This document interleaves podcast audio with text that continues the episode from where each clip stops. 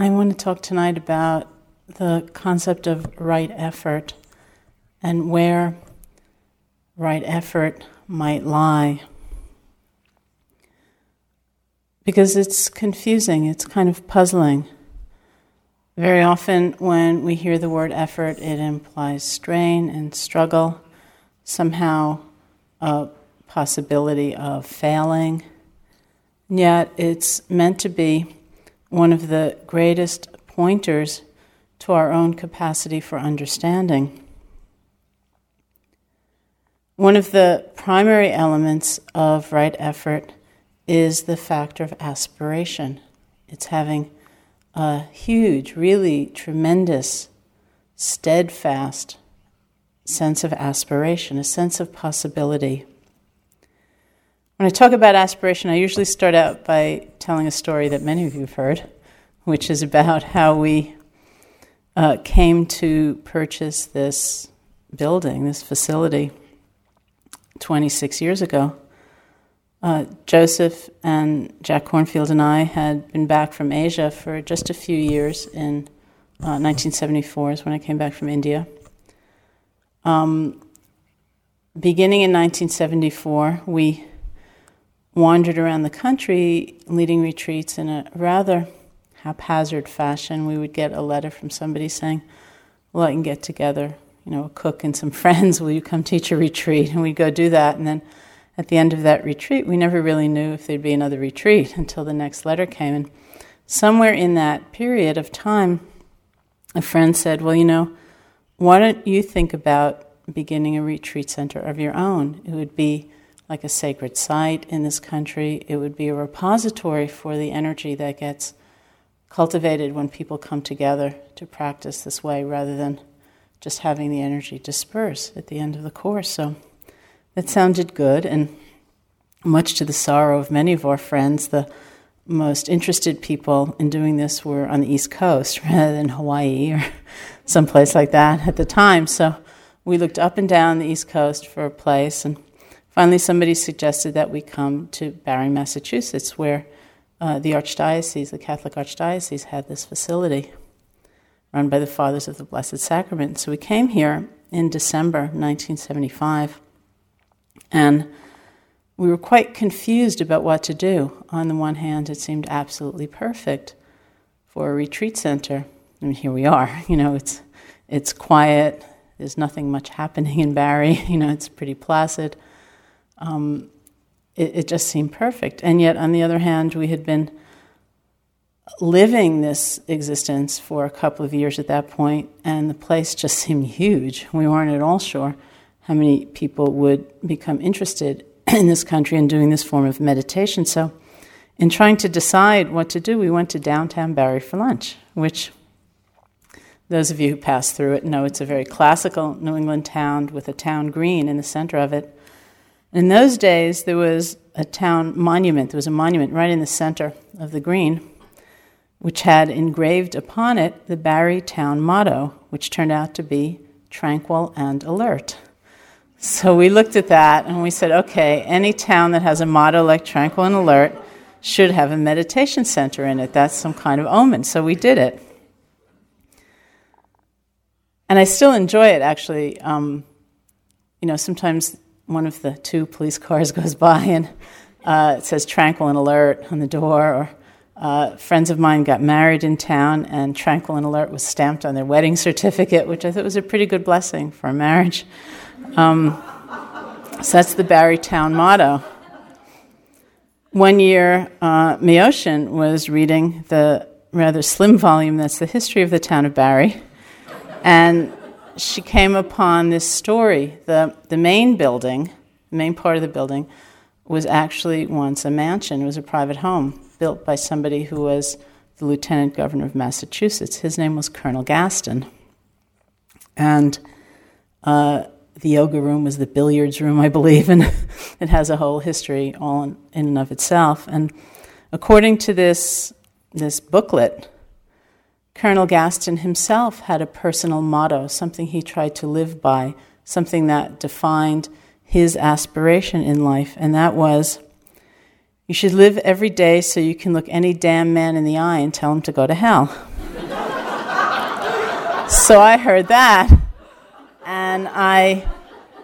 First, my thought was, I wonder how well Colonel Gaston got along with his neighbors, which, who were perhaps going around trying to be tranquil and alert.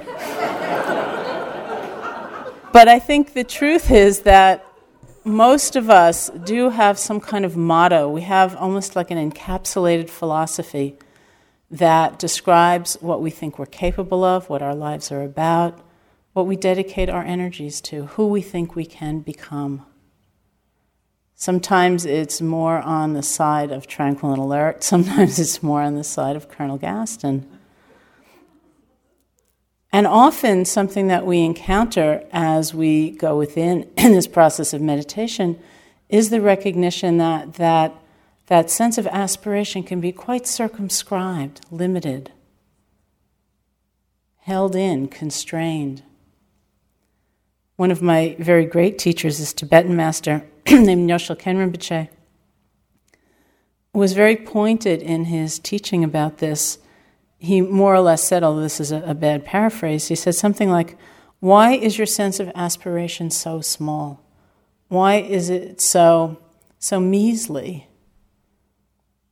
Why not aspire to be a fully liberated being for the sake of all beings? Why not?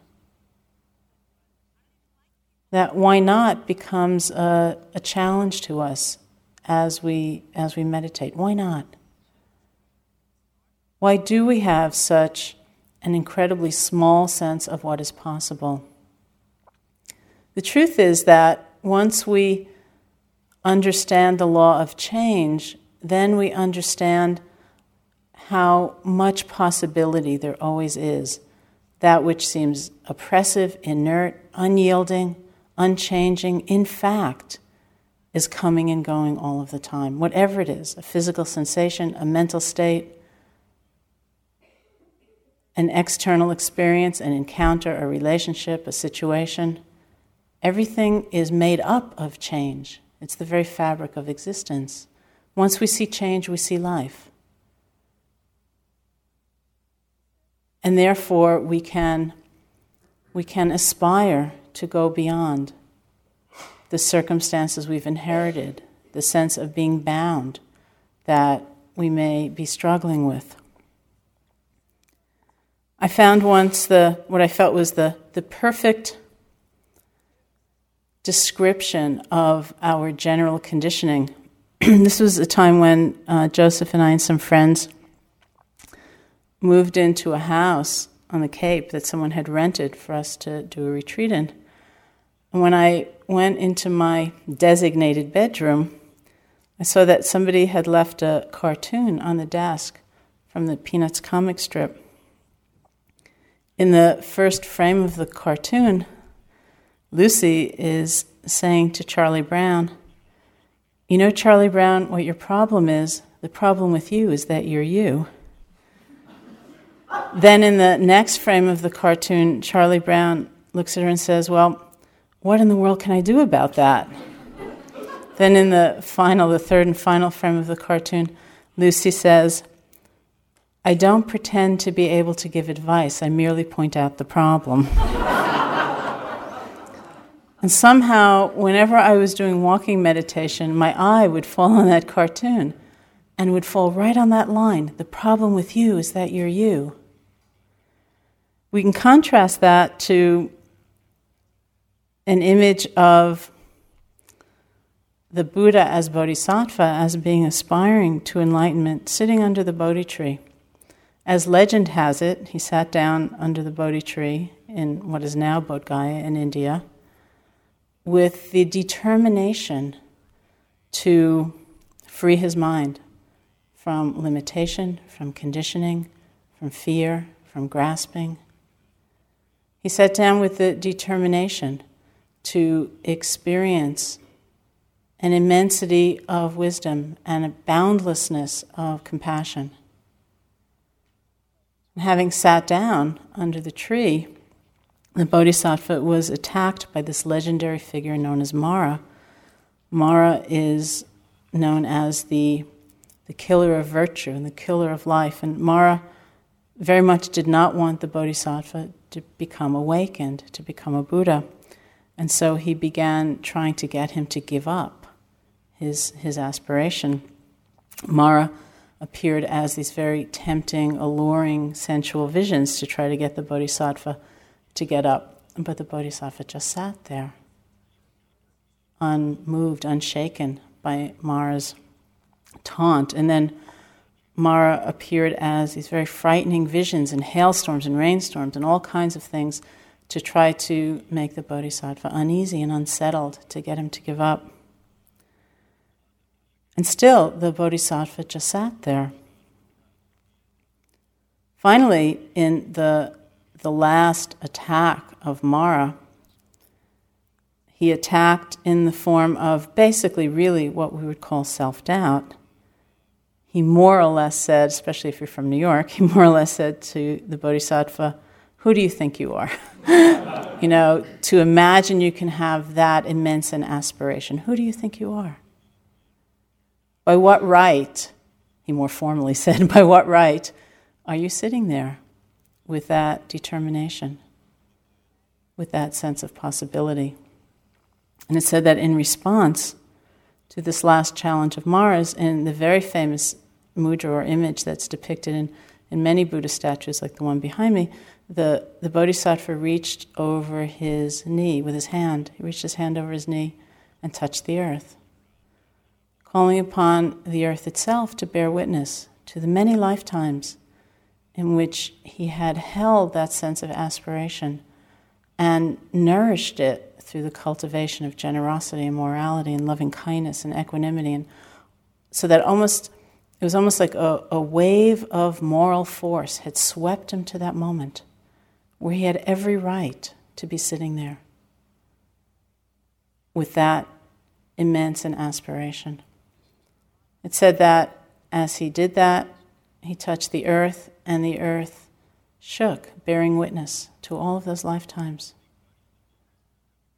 to his right to be free, his right to be enlightened. And so Mara, seeing that, was vanquished, fled into the night. The Bodhisattva sat through the night and became enlightened at the appearance of the first morning star. In a way, Mara was like that Lucy voice. And just as the Bodhisattva could touch the earth and find the affirmation of his right to be there, so can we all. It's not by accident that one comes to a path of practice, that one is willing to take a risk to look deeper, to try to find a quality of happiness that is not just pleasure. That one is willing to face discomfort, unpleasantness, that there's enough courage, enough commitment. It's not by accident. In some ways, before any of us gets to be here, in a funny way, it's like we've almost done the hardest part already. It's that first turning that is really very difficult. And we have the right, just as the Bodhisattva had that right, to look for the deepest possible sense of realization because we are, in fact, capable of that. So our aspiration needs to be huge not bound by the normal psychological, emotional conditioning or cultural conditioning we may hold about how insignificant or ineffectual, incapable, and unworthy we may be. That's one whole aspect of right effort. There's a beautiful uh, sutta in the Pali Canon where the Buddha says, um, as Myoshin referred to, I think, in the other course, um, cultivate the good. You can cultivate the good. If it were not possible, I would not ask you to do it. relinquish that which is unskillful, which is harmful. You can relinquish it. If it were not possible, I would not ask you to do it. It's a, a very beautiful reminder of continually looking for a sense of possibility and not being vanquished by the forces of self doubt. The other side of right effort is actually a sense of surrender, it's patience. It's being able to see things as they are, let things unfold, recognize that nature takes its own time, that we cannot, in some sense, do everything all right now if our expectation is that we should be having a certain kind of experience. When I first began practicing, when I went to India, amongst the many concepts that I had in my mind was a thought that a great realization or a state of understanding or wisdom or a greater sense of connection than what I was experiencing at the time would manifest in the form of being showered by brilliant white light. I don't know where I got that idea, but somewhere in college I got that idea that that's what should happen in meditation. So I went off to India and I sat and I sat and I sat and I didn't have any white light. All I had was knee pain, mostly, and sleepiness and restlessness and boredom and all of those things. But even as my practice developed and I had many different kinds of insights and I saw the nature of change more clearly and all kinds of things were happening, I continued to disparage myself because it wasn't brilliant white light, which I was absolutely confident was the singular experience that everyone should be reaching for. And then at one point, I recognized that what all of my teachers had been telling me constantly might have some merit to it, which was that it didn't so much matter what was happening, what mattered was how I was relating to what was happening. There was a quality of surrender, not being so manipulative about my experience, not being so despairing, so judgmental, allowing myself to open to what was to see where it might lead. There's a line from the, a poem from the Taoist tradition which goes Stop setting snares, get delicate, relax and follow where that leads you. Clouds may be thick or thin, windows may be dark or bright. Take it easy. You can break the poor old dragon's jaw by pulling teeth for meaning. Stumble along as upright as you can, and don't be avaricious. Who tries to hold what flashes in the worldly storm will drown. Let the sun and the moon handle rising and falling. I'll pretend I know nothing. Which is a pretty great spirit with which to approach meditation practice. Take it easy. Stumble along as upright as you can and don't be avaricious. Another way of saying this has to do with um, this image the Buddha used, where someone once, referring to the, the flood of suffering in our lives, said to him, How, O Lord Buddha, did you cross the flood? The Buddha responded by saying, Without lingering, friend, and without hurrying, I crossed the flood person said, Well, what do you mean? Without lingering and without hurrying, you crossed the flood. The Buddha replied, Friend, when I lingered, then I sank. When I hurried, I was swept away. So, not lingering, not hurrying, I cross the flood. There's some sense of the grace of that and the rhythm of that, one moment at a time, not trying to make something happen, not being lost in what is happening, but with that kind of moment to moment progression of connecting, seeing clearly being open to the next moment. Because this moment, in fact, is dissolving even as we meet it. And we have to see what will happen next. The truth is that it's very hard to judge what's happening in our meditation. If we don't have brilliant white light, that might be okay, but it might be very hard to believe. Saint Augustine once said, If what you're looking for is everywhere, you don't need travel to get there, you need love. If what we're looking for is the true nature of things, it's everywhere. We don't need to go from here to there in order to get, to get it.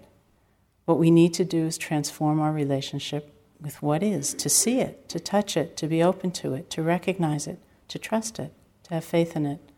We need love. We need awareness. So, what experience is giving us, what circumstance or conditions are arising to present, it's fine, whatever it is. And in truth, it's very hard to judge our practice because the unfolding of spiritual life is a mystery. It's not so um, linear. It's not something we can uh, package and make predictable and kind of commodify and say, well, if you had you know five minutes of this yesterday, then surely you'll have ten minutes today, and you know you know it's going to be okay because you can count on fifteen minutes tomorrow. It's very peculiar. It's a very different kind of process, and so that in itself is a pretty radical move. To come away from that constant moving back from a process in order to assess it and check it and judge it, and rather just surrendering to it, following through, seeing where it takes us. I once had this funny experience um, in San Francisco when uh, a friend took me to Grace Cathedral to walk the labyrinth, which, as I'm sure you know, is a, a preset pattern on a rug where you start at the edge and you go through all these twists and turns and, and with the goal of ultimately getting to the very center. They had two labyrinths there. They have two labyrinths there. Uh, one, the indoor labyrinth on the rug, and one, the outdoor labyrinth, which is absolutely the identical pattern, but on granite. So I started inside, and I was going along when, strangely enough, the path which had taken me almost to the very, very center, the goal, swerved and took me way out. So I was way back out at the edge. I thought, I made a mistake. How can that be? I was almost there, and all of a sudden I'm so far away. But the path is already laid out. All I had to do was follow it. So I just kept going. And strangely enough, having been almost in the center and then being taken way out to the edge, I just kept going and I found that after a few steps, I was right in the very center. What was really funny is that I went out immediately to walk the outdoor labyrinth and I had the identical experience, right down to being almost at the center, being taken way out to the edge and thinking, oh, you made a mistake. And then I thought, wait a minute, didn't you just have this experience like three minutes ago inside? Didn't you see that sometimes you go out to go in and that you just have to keep going?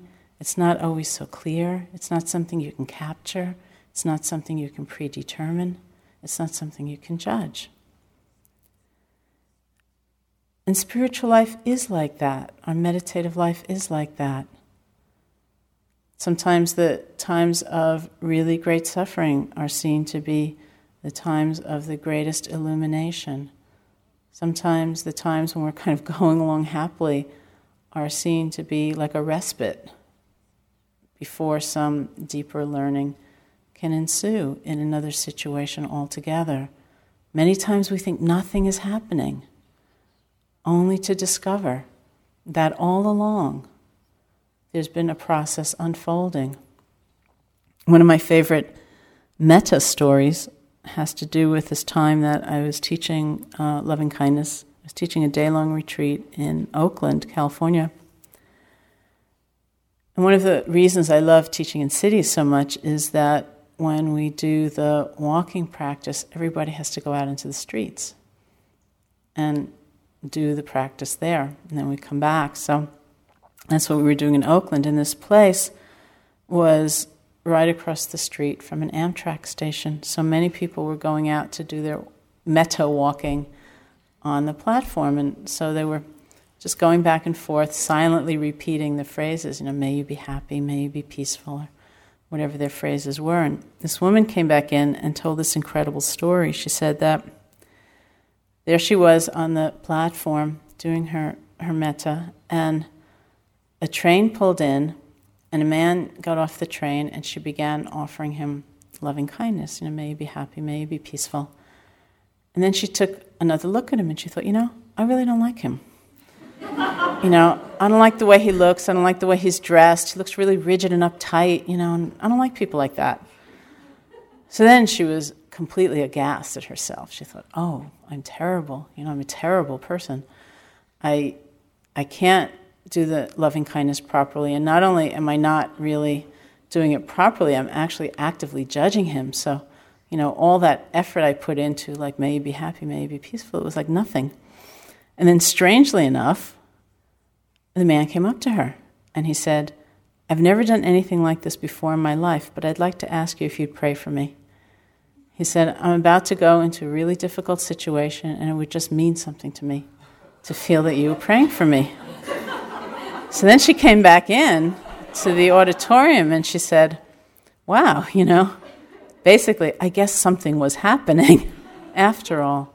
Something is happening after all, whether we recognize it or not. And for all the effort and time we put into disparaging ourselves and you know, in judging ourselves, we really should save that effort, that energy, because it's, it's nonsensical. It's not connected to the reality of the unfolding of a path which is happening in very mysterious ways. It's not something that we're, we're usually able to um, claim some kind of victorious experience that we can take home and have as a trophy. It's something much, much deeper than that. We need to surrender. We need to be completely wholehearted in our presence. And at the same time, let go of, of demands and ideas and all all of those um, pictures we have of exactly what our experience should look like. We need to have both that huge aspiration and that ability to let it all go and open to what is, to allow the, the Dharma itself to carry us. These two come together, aspiration and surrender come together in the factor of diligence. That means showing up for this very moment's experience, whatever it is, whatever it looks like, whatever it feels like. Not thinking that it's not enough, it's insufficient, we need to trade it in for something else. But really arriving with what is, paying attention to what our experience is. When I was first sitting in India, as I said, I'd studied a little Buddhism in in uh, college in Buffalo, and I went into my first meditation course with a certain sense of confidence that I really understood the teachings of the Buddha, because after all, I'd done term papers on karma and I'd had midterm exams and things like that, and, and so I thought, okay, I really have it now. So this is going to be okay. One of the uh, primary and really central teachings of the Buddha is uh, what is known as the teaching of the law of dependent origination, which basically says that, and this is a, a really big oversimplification of it, but it basically says that every moment of our experience, whether it's seeing or hearing or tasting or touching or smelling or um, mental, emotional experience, every moment of our experience is known by us, is felt by us to be either pleasant, unpleasant, or neutral. That's the nature of life. And that our conditioned tendency when that experience, whether it's seeing or hearing or whatever it is, is felt by us to be pleasant, our tendency is to want to cling, to live in defiance of the law of change, to hold on, to grasp, to preserve. And when that experience is unpleasant, our conditioned tendency is to recoil in fear or to strike out against it in anger. And when that, when that experience is neutral, our conditioned tendency is to go to sleep. It's to space out, to become dull, to disconnect.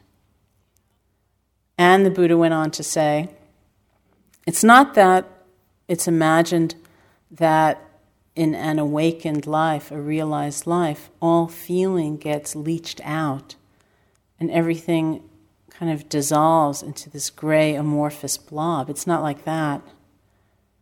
There's pleasantness, there's unpleasantness, there's neutrality. Always, because that's in the very nature of things. But rather than clinging and grasping with all of the futility and all of the fear that's really involved in that, when our experience is pleasant, we can instead be mindful. We can be there fully without that extra thing of trying to hold on. And when the experience is unpleasant, we can again be there fully, fully connected to it without feeling the shame and the guilt, like we should have been able to prevent it, we should have been in control, without feeling um, the anger, which only makes it worse. And when our experience is neutral, we can actually be alive for it. We can actually wake up and be more fully connected.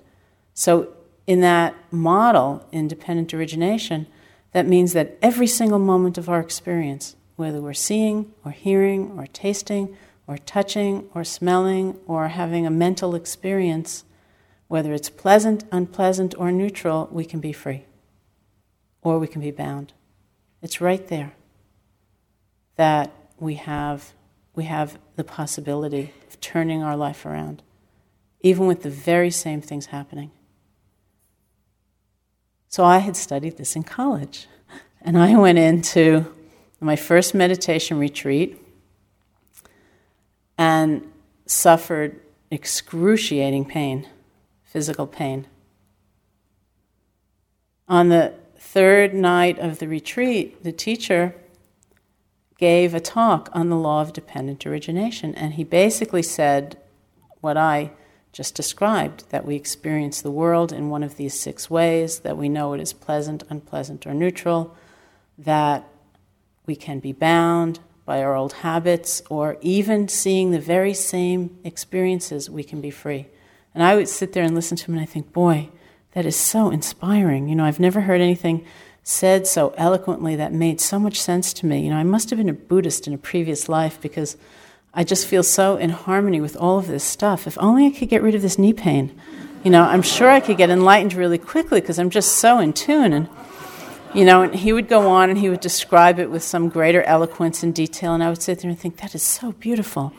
You know, that's so incredible. If only I could get rid of this knee pain, you know, it wouldn't take long to get enlightened then. And maybe what I'll do is I'll go down to that yoga ashram I heard about in South India and I'll, and I'll spend six months there and I'll really stretch out my body so that when I come back I won't have any pain. And then I'll get enlightened very quickly. And he would go on and I would go on in, in this sort of incredible internal dialogue until one day, and this was a long time later, I got it. And I thought, oh, you know, what he was talking about, and in fact, what the Buddha had been talking about, was my knee pain. You know, here was an unpleasant experience in this moment, unwelcome, undesired. What was I going to do about it? Because the prospect of liberation is real, it's not imagined. It's not just a story we tell ourselves. It is founded in and expressed through how we relate to this very moment's experience, whatever it is. And there is no experience that is sort of beyond the pale of possibility because it's either pleasant, unpleasant, or neutral. We have some very ferocious habits of mind, and we have every possibility of turning them around. And we can do that in one moment. And then we have to do it again in the next moment. And in fact, that's the best conceptualization of practice I've ever had or seen, which is to truly understand the moment to moment nature of it. It's very, uh, again, a very simple image that one of my teachers once used, which I loved the, from the very first time I ever heard it which was the mind will get filled with qualities like mindfulness and loving kindness moment by moment, the way a bucket will get filled with water drop by drop. The mind will get filled with qualities like mindfulness and loving kindness moment by moment, the way a bucket will get filled with water drop by drop. The moment I heard it, I could see myself standing by that bucket doing one of two things. One was looking in there and getting lost in a, a delighted fantasy about how wonderful it was going to be to be fully enlightened. Think, oh yeah, it's going to be so great. Without having the patience or the humility to take the time to add the next drop and the next drop, to use that moment's experience and then that moment's experience as adding more drops in the bucket. The other thing I could see myself doing right away was standing by that bucket and looking in and saying, Oh, it's pretty empty in there. That's never going to get filled. And just getting desolate, feeling overcome, feeling helpless. Again, rather than doing what I had to do, which is just add the next drop. Use this very moment, use this experience, whatever it is, use it now. That's what I had to do. And since that time, when I first heard the image and came up with those two alternative visions, I've since added a third, which was standing by the bucket and kind of ignoring it altogether in order to peer off into someone else's bucket and kind of say, oh, how are they doing over there? You know, that looks really interesting.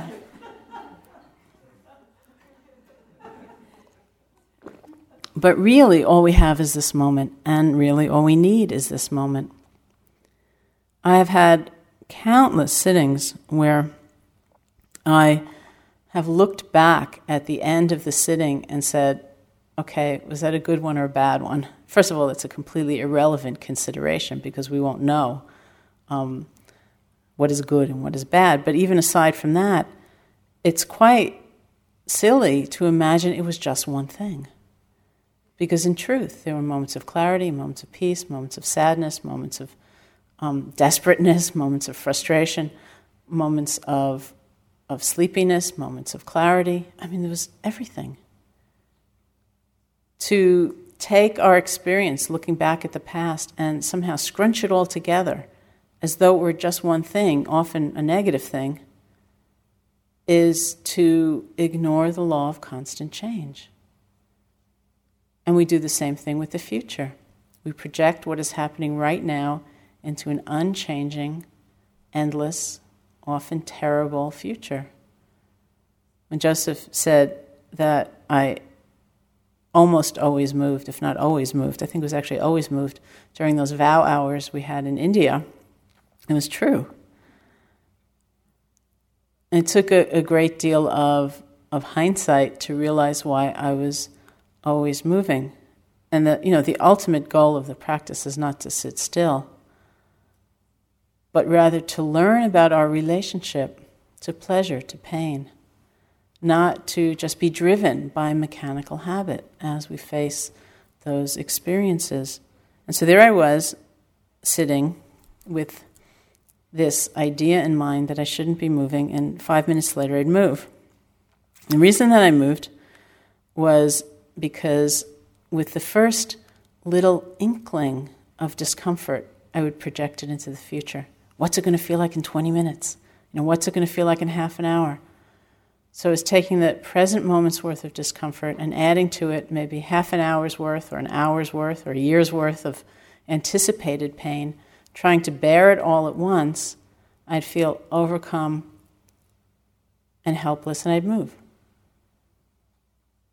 That was actually, and seeing that was a more important learning than moving or not moving.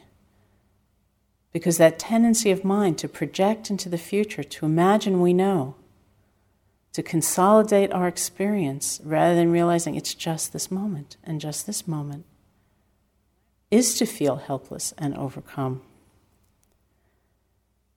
So it's a very big thing to come back to the moment to moment nature. It means we're not lost in the stories, that we are telling about our experience, but learning how to actually be with it. One of my great experiences of that had to do in with the um, course that happened here in 1984 with our Burmese teacher Sayadaw U Pandita, where we were seeing him six days a week for interviews in which we were supposed to describe one sitting period and one walking period of the previous 24 hours. So you could say anything, you know, you could say, I sat down and I felt the breath of the nostrils, and then I fell asleep, and 30 minutes later I woke up, or whatever actually happened. But he wanted to know uh, a direct account of your experience. So many of us would just take a few notes at the end of a sitting and at the end of a walking so that we could we could tell him accurately what had happened. And so I did that. I had uh, these pieces of paper and I'd write down a few things and I'd go in to see him. He was in M101 upstairs. And I'd bow three times, as is traditional. I'd reach for my piece of paper, but before I could tell him about my sitting or my walking, he would look at me and he would say, Tell me everything you noticed when you washed your face, which was nothing. So I had nothing to say. And that was it. That was my interview. And he, I'd leave. He'd, he'd tell me to go. So I'd leave and I'd sit as mindfully as I could, and I'd walk as mindfully as I could, and I'd wash my face really mindfully. And I'd feel my hands in the water, and I'd feel the water on my face, and I was really present. I'd come in the next day, and he'd say, before I could tell him anything, Tell me everything you noticed when you took off your shoes, which was nothing. So I'd leave, and I'd do all that very mindfully. I'd come in the next day, and it would be something else. And I quickly saw where things were going. so that in my mind, I called it the torment of continuity.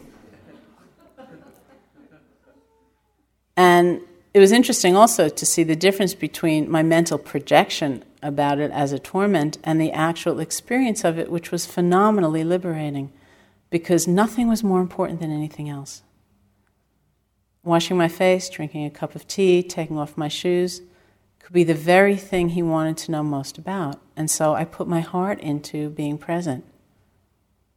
And slowly, as the list expanded, the tendency that we all might have, say, if you're drinking a cup of tea in the dining room and you get lost in some amazing fantasy, and then you come to and you remember the possibility of mindfulness, we might all have a tendency to think, well, you know, the real thing happens here in the hall, so I better like throw my cup in the dishwasher and dash into the hall so that I can regroup, you know, reconnect to myself. It was impossible. He was more likely to ask me, Tell me everything you noticed when you washed your cup, than he was about anything that happened in the meditation hall. So everything became an act of meditation, as it should be. There was no sense of duality, of separation. The day became seamless. And the tremendous tendency to judge, you know, here we are seeing him six days a week you know, by the 14th day, you don't want to go in again and say, Well, I fell asleep when I was meditating. that also got challenged because he didn't seem to care what was happening. What he really cared about was whether one could be mindful of it or not. So, after a time, whether I was describing sitting, which he finally allowed me to do, or walking, or opening, tell me everything you noticed when you opened the door to walk in this room. Like, well, whatever it was, I would recount my experience, and he would look at me and he would say, Well, did you note it? Which in his lineage means literally, did you place a mental label on it? But even if you're not practicing strictly in that way, symbolically it means, could you be present? Could you be aware? Could you be mindful without adding to the experience, grasping, aversion, or delusion? That's what he meant by could you note it? I would go in sometimes and describe these lovely experiences, and he would look at me and say, Well, could you note it? And I think, What do you mean, could I note it? It was fantastic. And I would go in many times and describe discouraging, painful, upsetting experiences. And he would look at me and he would say, Well, could you note it? And I think, what do you mean, could I note it? It was horrible. but over time, of course, I, I began to appreciate his absolute austerity and purity of approach because genuinely he did not judge. He was not concerned about what was happening. What he really cared about more than anything was how I was with what was happening. And so, in truth, one could say anything. And he would say, Well, could you note it? and that was meaningful. That was a significant transmission. What we need to do is really use what is arising, and we can. We can use what's arising no matter how disagreeable it is, how belittling it is, whether it's physically challenging or emotionally challenging, one of the hindrances, we have that capacity to, to transform the nature of the experience by how we are experiencing it. There's a paraphrase of something the Buddha taught where he said something like, uh, if you put a teaspoonful of salt in a glass full of water, because the, the vesicle, the, the object that is receiving the salt is so small, it's so narrow, then the water is going to be very strongly impacted by that. You can put that same teaspoonful of salt or even a truckload full of salt in a pond full of fresh water, and it's not going to have that kind of impact. The salt is like the irritant in our life, it's the thing we don't want that may be arising anyway. And no matter how much we might wish it otherwise, it's not going to stop. What we can actually do, and what is incredibly powerful, is we can change the size, the openness of what is receiving it. And that will make a huge difference. So that's in the nature of the practice. To do that is not it's not beyond any of us. It's not that exotic either. It means recognizing what's happening, being able to see clearly, being able to let go. Here's an example. I once was at a yoga conference uh, to give a talk, and it was also a conference where my yoga teacher um, was was teaching a class, and so I went to his class in the morning knowing I was going to give this talk right after lunch. And I also knew that part of the talk was going to be that story I told earlier about Lucy and Charlie Brown. So I kind of knew what I was going to talk about. I went to the yoga class and I really love my yoga teacher and kept doing it, but there are certain poses that I just can't do. And uh, one of them is this pose called the wheel, you know, where you lie on the ground, you put your hands behind you, and then somehow you're supposed to lift up into this arch. So I've never been able to do that without his help. And um, he asked the class to do it. It was almost lunchtime, and he asked the class to do it, and I tried, and I couldn't do it. And I thought, it doesn't matter, I can never do it. Then he came up to me and he said, Did you get up? And I said, No, I can't get up without you, you know. And so he helped me up, and that was fine. And then he began talking again, and I thought, well, he's really running late, you know, and he's got to hurry up because I have to get ready to give my talk. And, and he's running so late, surely he'll, he won't make us do another one. And lo and behold, he said, okay, let's do another wheel. So I lied down on the ground. I thought, I'm not going to get up. It doesn't matter. I can't get up. I've never been able to get up, you know.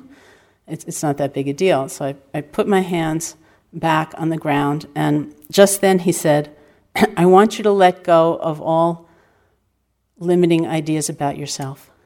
And I laughed and I went up. and I was so shocked. I said out loud, I said, Oh my God, I'm up. and then the very next thought that came up in my mind was, You'll never be able to do this again. and knowing that I was going to give that talk and I was going to, to use that image, that story, somehow I heard that voice saying, You'll never You'll never be able to do this again. And I just said, Chill out, Lucy. and that was it. You know, I got to enjoy my moment. That's what I mean by diligence. It's not that that Lucy voice won't come, it will come. They all come, all those hindrances, all those problems. They come. It's almost like the nature of, of a purification process. How we relate to them is the key. You know, can we have some amount of humor, not being completely identified, oh my God, I'm here again, and not doing battle. At the same time, not totally being lost, consumed by believing it. Can we see it for what it is? That's our practice. We do that over and over and over again. And that's all we need to do with all of our experience. The rest will unfold. My first teacher used this example. He said, Practice is like somebody trying to split a piece of wood with uh, an axe. They hit the piece of wood 99 times, nothing happens. They hit it the hundredth time and it breaks open.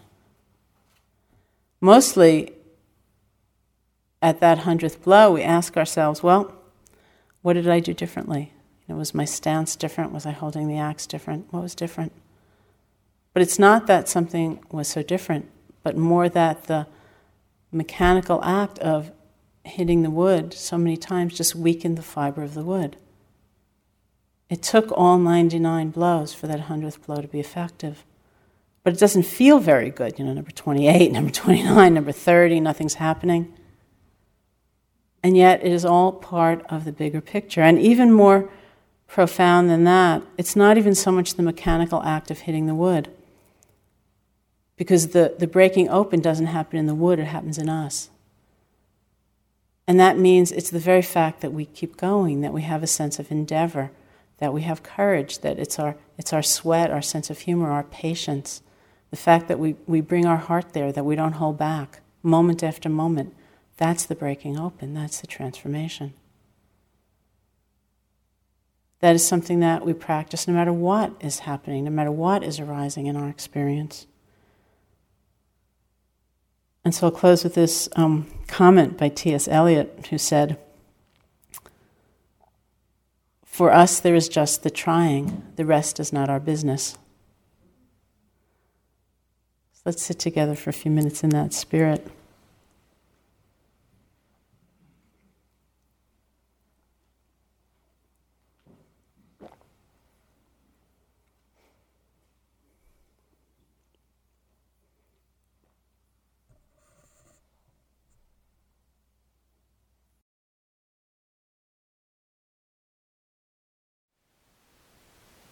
Thank you for listening. To learn how you can support the teachers and Dharma Seed, please visit dharmaseed.org slash donate.